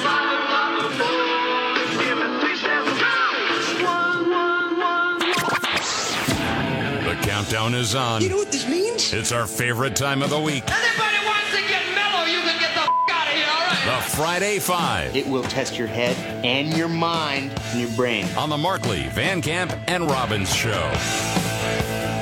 All right, here we go. Friday Five this week in honor of Jeff Beck, who passed away at the age of 78 this week. The greatest guitarist of all time. But the Jeff number. Beck's not on the list. No, that's the way we do it. When, you know, and it's weird too because it's on Friday the 13th. Remember his version of Superstition, from Jeff Beck? Yeah, that was pretty good. But no, whenever we pay tribute to someone, we take them away from the list because of the whole reason we're doing the list is because of that person. Yeah. Does that make sense? And then it would sound like we're really not paying tribute if they didn't make the five. Yeah. Just full disclosure. The thing about Jeff Beck, if you're rating greatest guitarist of all time, as far as chops and his playing, absolutely. I would say he's in the top five. But then you've got the test of time and then, you know, sort of staying power. How many people did he influence? A lot of people during his time, but how many people generations later are still inspired by Jeff Beck? Yeah. Well, the general public wasn't so much. I mean, he didn't sell boatloads of records. Right. But musicians. Absolutely. All love him. Right. Yeah. That's why we're paying tribute. Yeah. So if you want to get in, the number's 210-619-2053. Are you guys happy with the way the five turned out before we start? Yeah. To me, I'm not a fan of number five. I think there was somebody maybe more deserving. It's like I'm a fan of all these guys. Mm-hmm. But number four is not like the others to me. I'm looking at four, too. The same reason. Y'all somebody can wrong. Had four very, very high. Y'all can do. It's not guitarists that you can play their riffs, David. Okay. It's the greatest of all. Mm-hmm. Yeah. Okay. All right. Who's first? Let's start off with Billy in Portland. Hey, Billy. What's up? Billy, it's been a while, man. Thanks for checking in. How's it going, fellas? Great. Hey, I got a question. Yeah. Did Hunter Biden ever date any Chinese hookers or pay them to go home? I mean, I don't know. I mean, are you asking if I'd bet on that? I would bet on it. Yeah. And did they ride the yellow school bus? It does go round and round. I'm just wondering. Yeah. So, and now we're experiencing the root causes of what is and what should never be by midget-minded politicians. Are you going with Jimmy Page right now? I am. Very well done. Jimmy. Number one. Okay,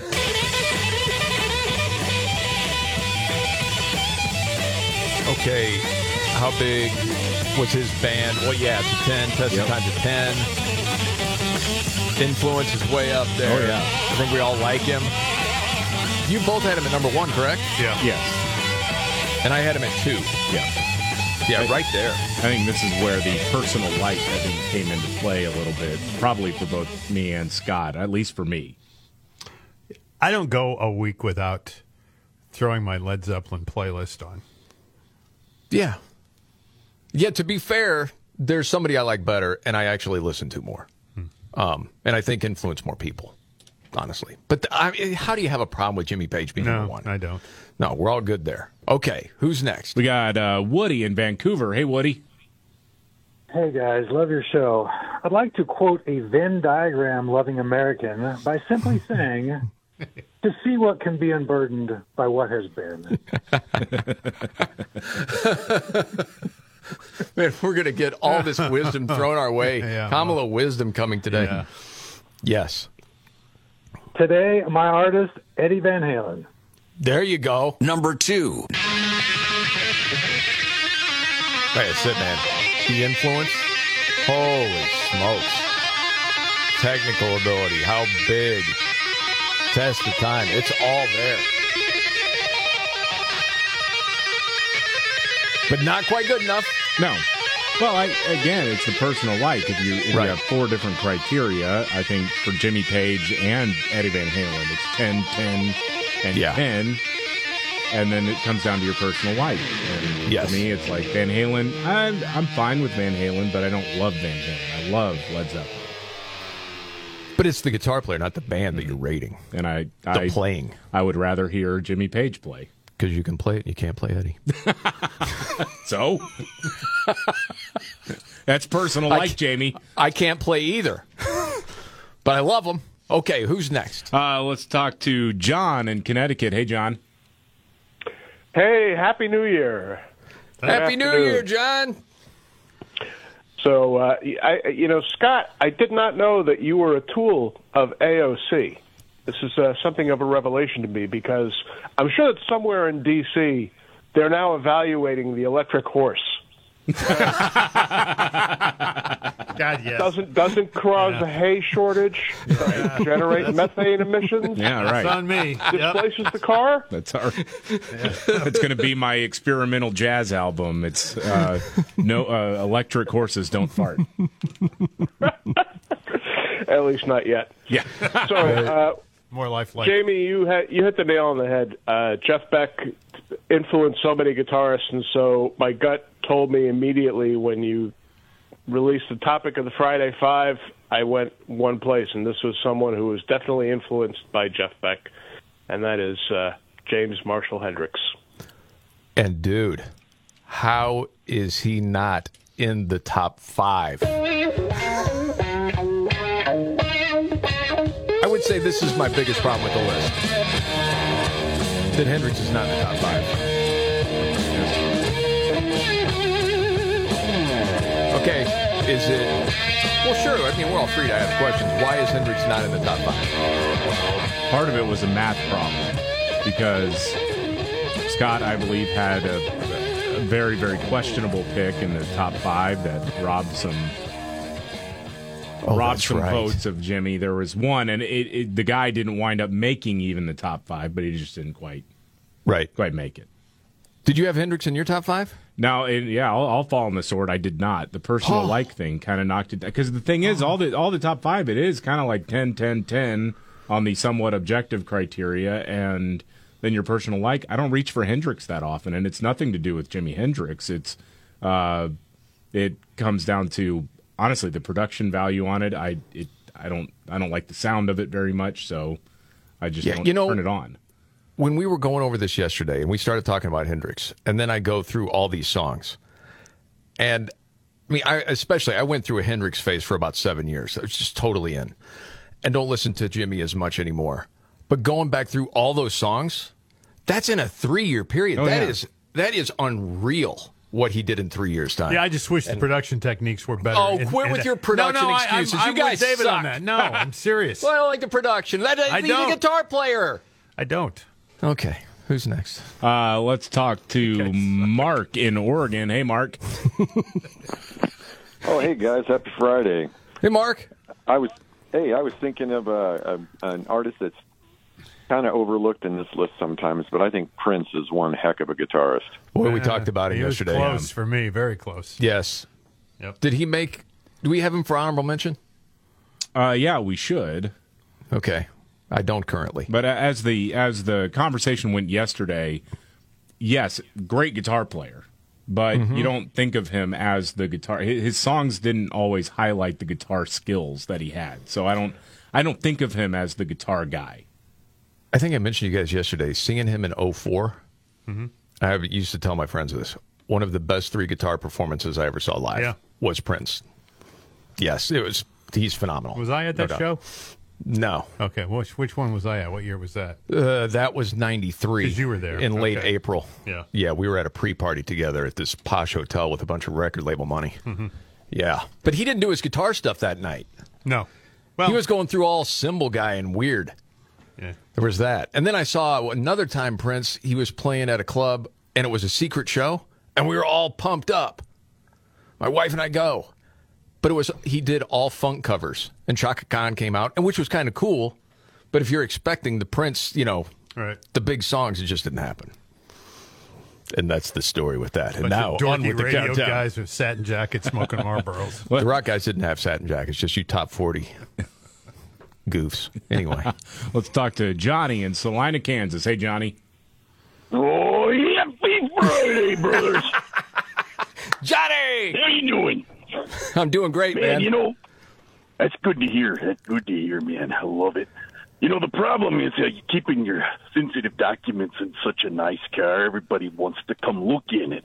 Me, I keep all my precious valuables in a 1994 Dodge Caravan. Wood panels. Nobody's looking in there, brother. Nobody. You got that right. Man, I don't know if you know this, but a Dodge Caravan is a vehicle. It's like a car. It has a bigger body. It's got four wheels, like a Corvette has four wheels. Well, you know, it goes on the road like everything else. In case, yeah, you just want to explain that to you guys. Thanks, hey, anyway, yeah, you know, I'd like to explain. It's macho explaining to you. But anyway, okay, I'm going to have to go with my man Eric Clapton here today. He's pretty Johnny, good, you know. Good job, yeah. Number five. David doesn't like that. No, I don't. I get it, you know. He's considered one of these guitar gods and all that stuff. I've never heard a Clapton involved song that I couldn't walk away from. I was told this one time, trying to be good at guitar, never quite getting there. But a very wise guitarist said to me, if you want to learn the blues, basically how to play the blues and play with people. Mm-hmm. Learn the Crossroads solo. Learn that whole song and you'll be fine. Yeah. There's a lot of truth in that. It's interesting that choice, Duane Allman plays the da-da-da-da-da-da part. Oh, at the very beginning of this? Yeah. Well, that's how Van Camp slights it. He's like, this is what I think of this pick. Yeah. I won't even put Clapton's guitar work in here. But I think some of it, too, is like when I was growing up, I was already in like the soft rock version of Eric Clapton's career. And so I just never cared about Eric Clapton. Yeah. From the Phone It In album. Yeah. Well, dude, the resurgence he had late 80s into the 90s. Yeah. Oh, yeah. I mean, millions of records. Oh, yeah. Yeah. No, I don't have a problem with Clapton being there. No, I don't either. Number four is questionable. Yeah. I think that's what we're saying. It's greatest guitarist of all time for the Friday Five. If you want to get in, the number's 210-619-2053. And we'll wrap it up next.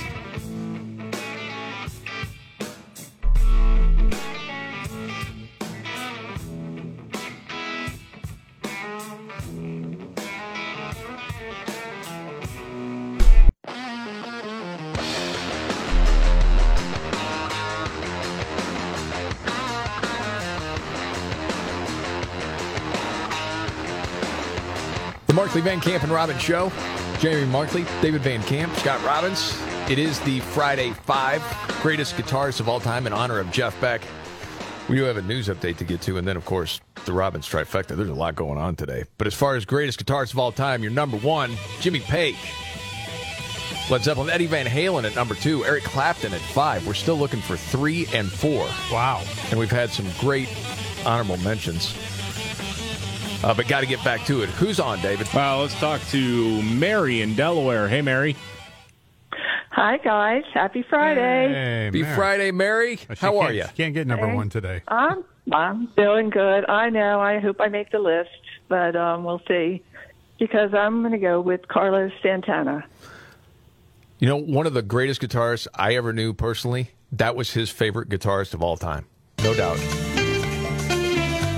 Influenced a lot, great player, big resurgence. It's a good honorable mention.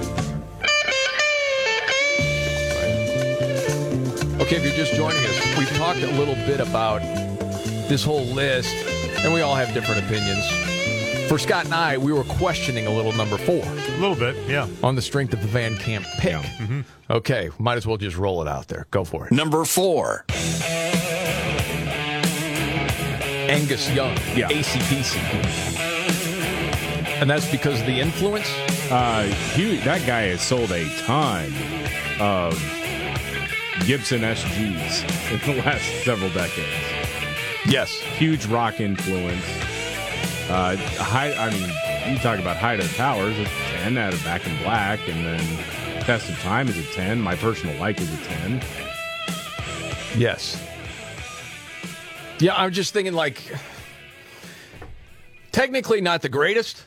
No, but it doesn't matter, right? We didn't talk about technical prowess. We talked about influence. Well, if you're doing that, you know who would be higher than him, in my opinion? Exactly. James Hetfield. No doubt, man. You can make that argument. Yes, and I'd be right.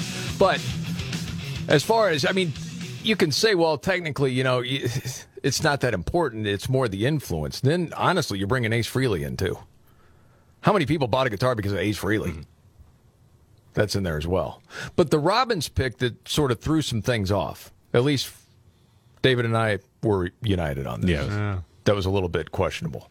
Alex Lice from Rush. Top five, you say? Well, in my mind, yes. And that's... Okay, so not the biggest at the height of his powers. Pretty big. Okay. Influential? Yeah, I think so. Yeah. Like Clapton and Eddie Van Halen and Jimi Hendrix. Well, I don't know about like them, but I mean in the prog rock world. He was so influential, his own band shut him down for 5 years and went with synthesizers. Well, pretty much, yeah. And you know what? I was in Alex Lifeson's corner in that argument. Mm-hmm. It was like, what happened to the guitars in this band through the early 80s? A little shape-shifting going on there. Yes. I think he's a tremendous player. I think he's a great player. He is a great player. I think he's an underrated guy, but he gets overshadowed by the keyboards, by the bass, by the drums, obviously. He's like the unsung hero of Rush. Absolutely. And he is a great player. There's no doubt about it. We better get to our number three. And we'll grab any other calls. I can't believe we didn't get this one. I think this made all of our top five. Yeah. Yeah, roll it. Number three. I'm a little lover boy. Seriously influential. Where you could say it would get dinged with the way we score it is at the height of his powers. He was not as big as the others. Yeah. But brought blues guitar to the forefront for a number of years. Boy, and loves Stevie Ray. Fender shipped a lot of units because of that guy, too. Oh, dude. And, I mean, there are so many that made honorable mention that we just didn't have time to get to. But this is a fun list, man. Greatest guitarists of all time. This is the Markley, Van Camp, and Robbins Show. Okay, biggest story of the day is, David? It is the document hoarding on the part of the President of the United States and the desperation from the White House, which seems to have been taken completely off guard by all of this. It is odd. They didn't know that it would come down like this. They thought they would have cover. And we still don't know exactly what's in the documents. Yeah. Probably never know exactly what's in the documents if they are. I'm top afraid secret. It's something like Alex Lifeson's number five. Please, come on, man! You having fun? This is fun. It's overshadowed by Joe's synthesizer. Biden would be the kind of guy to say, I think right now in the 80s we need to go with the synthesizer sound. I think this would be good for us. All right, we got a news update to get to, and the Scott Robbins trifecta next.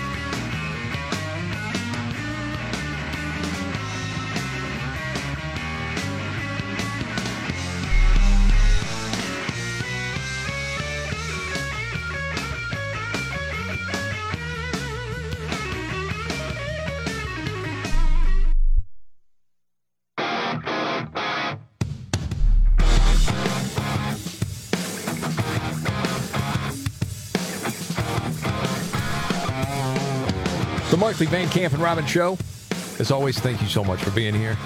I'm Jamie Markley. That's David Van Camp. There's Scott Robbins. Got the Robbins trifecta coming up in just a few. Okay, this thing with Biden and the classified documents. Yeah. Where does it go? We're not quite sure, but it feels different. We're all agreeing on that. Yeah. Now, what did Chuck Schumer have to say about this? Well, the top Democrat in the Senate, Chuck Schumer, was on CNN this morning and was asked, hey, what do you make of all of this? Because it seems like the timeline doesn't make any sense. You say that you found them, or they found them on November 2nd, and then no one knew about it until now. They only confirmed one batch of documents earlier this week, even though they knew damn well that they had found at least one other batch of documents. Between November and when it came out this week. So Chuck Schumer got a little defensive. Whoa. There is a real question about transparency and what the American people deserve. Let me just get to the bottom of this, and let's let them do it, for God's sakes. I know you all want to buzz around and all of that, but let me buzz for a minute, okay? Let me buzz for 1 minute, and I promise we'll get on to something else. But it's not just, hold on, it's not just us buzzing around. You're the Democratic head of the Senate. This is a really important issue. It's not just buzzing around. And if there were no special prosecutor, there would be, you might have a different thing to say, but there is. Did I just hear Don Lemon trying to stand up to Chuck Schumer? A little bit, yeah. But Chuck Schumer. I'm shocked at that. I think one of the reasons why this is getting so much play is not just because of any sort of direction that may have gone out to pundits, to reporters, I don't know.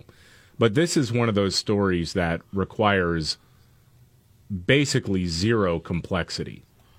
And a lot of the people in news media are, frankly, more worried about how their hair looks on TV than actually learning how anything is supposed to work. And so this is a story that they can easily latch onto, right? It's, oh my gosh, classified documents found at all these places. Oh, we're going to show that we're true journalists because we can finally wrap our heads around something. I mean, I heard one person actually say this is the first controversy in Joe Biden's administration. How can you possibly say that? Because they haven't covered anything else. That's why we're all shocked and trying to figure out why is this different. Is this possible? Getting back to your theory from yesterday that Tucker had last night on his show, is this potentially the Democrat playbook that went out saying, yes, be critical of Joe Biden on this issue? Well, yeah, that was my first gut. When we first heard about it, man, this isn't right. Something's off here. So, yeah, I don't think the Democrats want Biden out there in 2024. He can't win. But maybe the word has gotten out to CNN and Don Lemon and his ilk as well. Yeah, because, I mean, you can hide under the fact then, like, see, we'd be journalists, right? I think, David, you and I don't know who's right, and you might be right.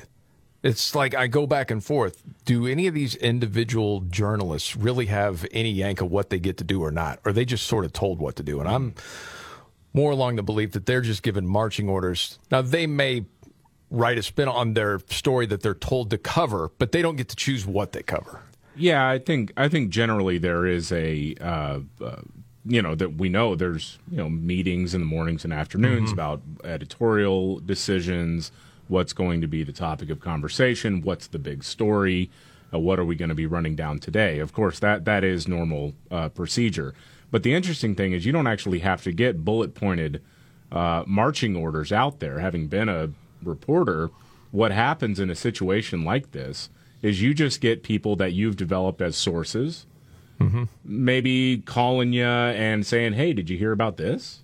Right. Oh, did you hear about this? You don't, and because you have developed them as sources, you think that you're the one on the handle end of the leash and not the mm-hmm. collar end of the leash. And you realize that somebody dishing to you, or you don't realize, rather, that somebody dishing to you is actually nudging you towards a particular conclusion. And so I think that's how a lot of this works. Well, and probably Zucker had a tighter rein on the folks at CNN than currently, which explains, and I'm sure Don Lemon's heard before, you're not a real journalist, you never push back, and now it's in his head, maybe he does. On that note, as far as the trust with the American people, Matt Taibbi, well, he used to be at Rolling Stone. He's an independent journalist. What did he say within the last week? I used to give to the ACLU. Okay, I'm not exactly a right-winger. Mm-hmm. But he's been doing the Twitter files. Elon Musk gives him this trove of documents he goes through. There was another drop of this stuff last night, or yesterday afternoon. And it talks about Russiagate. And I guess you could say there's nothing maybe new that we know now. But it does point to this clear picture of how Democratic operatives and the left and, well, the FBI controlled a lot of this stuff. And so as Taibbi is on Tucker last night, the question of, okay, sort of what have we learned? What do you make of all of this? And this is what he said. Well, I think we know a lot about how a lot of these Russiagate stories came to be. People just lied in this case. Even when Twitter had more or less conclusive proof that there were no Russians involved in the release. Yeah, because they went through. There are no Russian bots, what you're saying. It doesn't exist. They went with it anyway. The memo hashtag, even when they informed media and elected officials, even when they pleaded with members of the Senate not to go public because it would make them look, quote, foolish, they went ahead and did it anyway, despite being informed of the truth. So many people in America don't know that that's happened. Yeah. We have the proof now. Politicians and the media just simply overrode what the facts were. Yes, for their own narrative. And so as you had, you know, all of these media outlets, the Washington Post, New York Times, CNN, whatever, and Tucker asked Taibbi, anybody apologize for printing false allegations or reporting that? Not only have they not apologized, but not one of the news organizations that I reached out to for comment about this particular issue responded to me. Which suggests to me that they know exactly what happened. They know exactly how irresponsible they were. Again, this isn't a left or right issue. This is just simply a fact issue. They needed to be able to ask Twitter what was going on, and I don't think most of these news organizations did that, and now they're reluctant to admit it. Well, also, again, it goes back to which end of the leash are you on? And I think a lot of people in the media are recognizing, oh my gosh, we got played by... Uh-huh. In some cases, paid members of the staff who used to work for the federal government. Yes. Guys like Clapper, you know, others. Yes. Who had been seeding this information for a long time. And you're thinking, well, this guy's a paid contributor or whatever. I mean, I know him. He's a source. And so he knows what he's talking about. They don't want to admit that they're idiots. They're puppets. Yes. Master of puppets. Okay, we got to move on. I know it's time for the Robbins Trifecta. Yeah. Let's get to it. Are you ready? One, two, buckle my shoe off. It's the three most important news stories of the day. I hit the trifecta. Well, at least according to Scott Robbins. It's the trifecta on the Markley, Van Camp, and Robbins show. Every day at this time, Scott Robbins. Top three stories of the day, the trifecta. Help. Counting him down with zero. I'm Casey Kasem. There he is. Ready for the weekend, man? Yes. All right. I'm ready. Three. Okay. Number three, Rob Reiner, apparently still relevant in the year of our Lord 2023. He's giving advice to Attorney General Merrick Garland. You know, it's really difficult for me because I used to really, really like Rob Reiner. I loved Spinal Tap. I loved Princess Bride. Mm-hmm. So many movies that he was involved with. I'm like, I really like this guy. I hate him now. So Attorney General Merrick Garland, we all know that, announced the formation of the special counsel investigating Biden in what's being dubbed now as the Corvette Papers. Made for a bit of an awkward situation, particularly for people who hate Donald Trump and the resistance crowd, including Rob Reiner. Merrick Garland, you've been called out, sir. Rob tweeted, from a political standpoint, I understand why Merrick Garland appointed a special counsel to investigate President Biden. As pointless as it is from a legal standpoint, I can accept it. What I will not accept is Trump not getting indicted. Garland, do your job, or I'm going to make a movie about you. Why are you yelling? Serious TDS at work still. It's okay, but people are concerned about your heart health. I'm just saying. Blood pressure. No, I know. Okay. I'm play acting here a little bit. Okay, right. That's good. We're getting closer and closer to number one. It's the concern. The Scott Robbins trifecta, top three of the day. Two. Number two, the Oil and Gas Association has a review of Biden's Corvette. Yeah, yesterday, Peter Doocy, some of the classified documents that have been discovered had been kept in the garage. We know that now. That brings us to the issue of electric cars. Now, Biden is always promoting as a way to halt the existential threat of climate change. We know now that Joe Biden, as a vet, caught the attention of the U.S. Oil and Gas Association, which provided some additional details about the car. They tweeted out, this rare 67 Chevy Corvette has a 327 cubic inch L79 V8 engine, rated at 350 horsepower. With a 4-speed manual transmission, 0 to 60 in 5.8 seconds. Note, it runs on gasoline, not electricity. The one that was parked in the POTUS's garage was the same one. We feel like instead of a Corvette, he should have a Chevy Volt in there. I like that. What color is it? Isn't it blue? Yeah, kind of a bluish color. It's not red. That's too bad. That is too bad. Could give new life to that song if that were the case. Yeah, that's too bad. All right. Now, one of the great memes I saw, though, was he was on a segment with Jay Leno, the Jay's Garage show he used to do. Oh, yeah. Before the accident, mm-hmm. And they're driving. Joe's driving the vet, and in the meme I saw, there's like documents blowing out of the back of it, which was now very on funny. With the countdown. Very funny. The Scott Robbins trifecta top three. One. Number one, never let anyone tell you that one person can't make a difference. The FAA outage that grounded all domestic air travel earlier this week was caused by one guy. One guy. The official ruling is that an engineer replaced one file with another, not reading a mistake was being made at the time.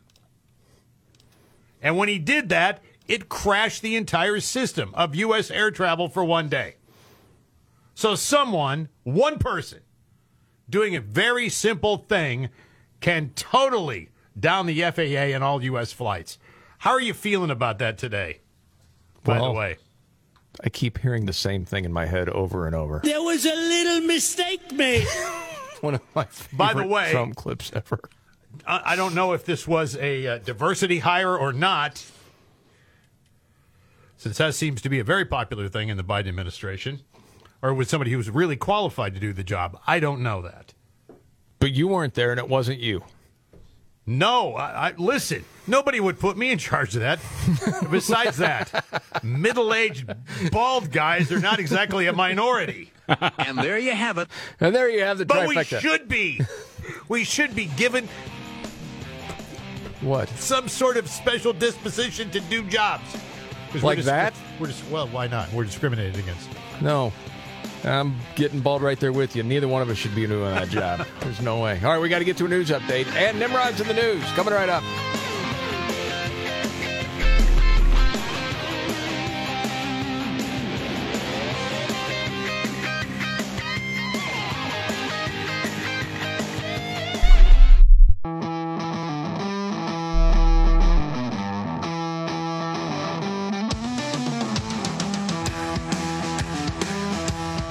The Markley, Van Camp, and Robbins Show. Jamie Markley, David Van Camp, Scott Robbins. News update, David Van Camp. Man, this is nothing to do with the documents that were found by Joe Biden and forgotten about. But Karine Jean-Pierre was asked today, the White House press secretary, was asked about Ron DeSantis activating the National Guard to deal with the migrant crisis. You know, and he was out there today saying, because there was somebody in the Florida Keys who had to pay like $2,500 to have a boat removed from their property. And he says, well, we're going to figure out a way to make that right. You know, because that person should have never had to have dealt with that. Right. And so she was asked about this, and here's the response. You said it was a political ploy on the part of Governor DeSantis to deploy the National Guard. His office has said that the Coast Guard requested help patrolling the waters off Florida. So can you just kind of discuss your understanding of the situation in Florida and how that understanding has developed in the last several days? I'm happy to repeat what I said, which is Governor DeSantis has made a mockery of the system. Yeah. Speaking for a White House that is literally changing the definition of what an illegal immigrant is in order to make the numbers on the stat sheet look better. I guess you just stick to a talking point no matter what. Yeah. And you just go with it. Okay, it's Friday the 13th, and people are talking mega millions. Who's doing it? I'm doing it. I'll pay my idiot tax. I don't do it. Where are you going to do it? You've done it before, Robin. I have. I haven't this time, and I don't know why exactly. I guess because it's just I haven't really been anywhere where I could buy a ticket. Okay. Have you seen the breakdown of the numbers? That's always interesting. Like over the last 5 years, the most commonly drawn number has been 14. Really? Yes. Been drawn in 9.7% of all drawings. See, when I play, I use 14. Do you use 17? No. 10? 10 sometimes. 31? Yep. Also very common. Least drawn numbers are 49 and 51. But they said when it comes to the mega ball, the most commonly drawn numbers are 22, 11, and 9. The least common, 8, 7, and 5. 14's Ernie Banks. Why am I bringing this up? In case it helps you, you know, remember the little people. That's all I'm saying. 10 is Ron Santo, 31 is Fergie Jenkins. That's why I play him. Are you serious? Yeah, yes. Okay. Everybody's got that. Some people, it's like, you know, kids' birthdays. You, it's old Cubs that never won a World Series. Well, that's true. Whichever. All right, you ready for Nimrods? Yep. Let's roll. When the going gets tough. Damn it, this is too hard. The dumb get dumber. All right, Dean. It's Nimrods in the News on the Markley, Van Camp, and Robbins Show. I love the poorly educated. All right. Nimrods in the News. Okay. We got this 20-year-old guy. Or we think he's around 20, because it looks about the same age as this 20-year-old woman. She said it's Christmas Eve, and she's in Houston. She goes to this gas station, and there's this dude, walks up to her, starts flirting with her. She ignored him at first, but he wouldn't stop. Said, you know, I'm not interested. She walks away. Guy follows her. Begged her for her number. Come on, give me your number. Come on. Said, no. So he's like, okay, give me your purse then. What? Yeah, give me your purse. He robbed her. Oh, jeez. He had a gun. They're still looking for this guy. Make up a number. That is Nimrods in the News.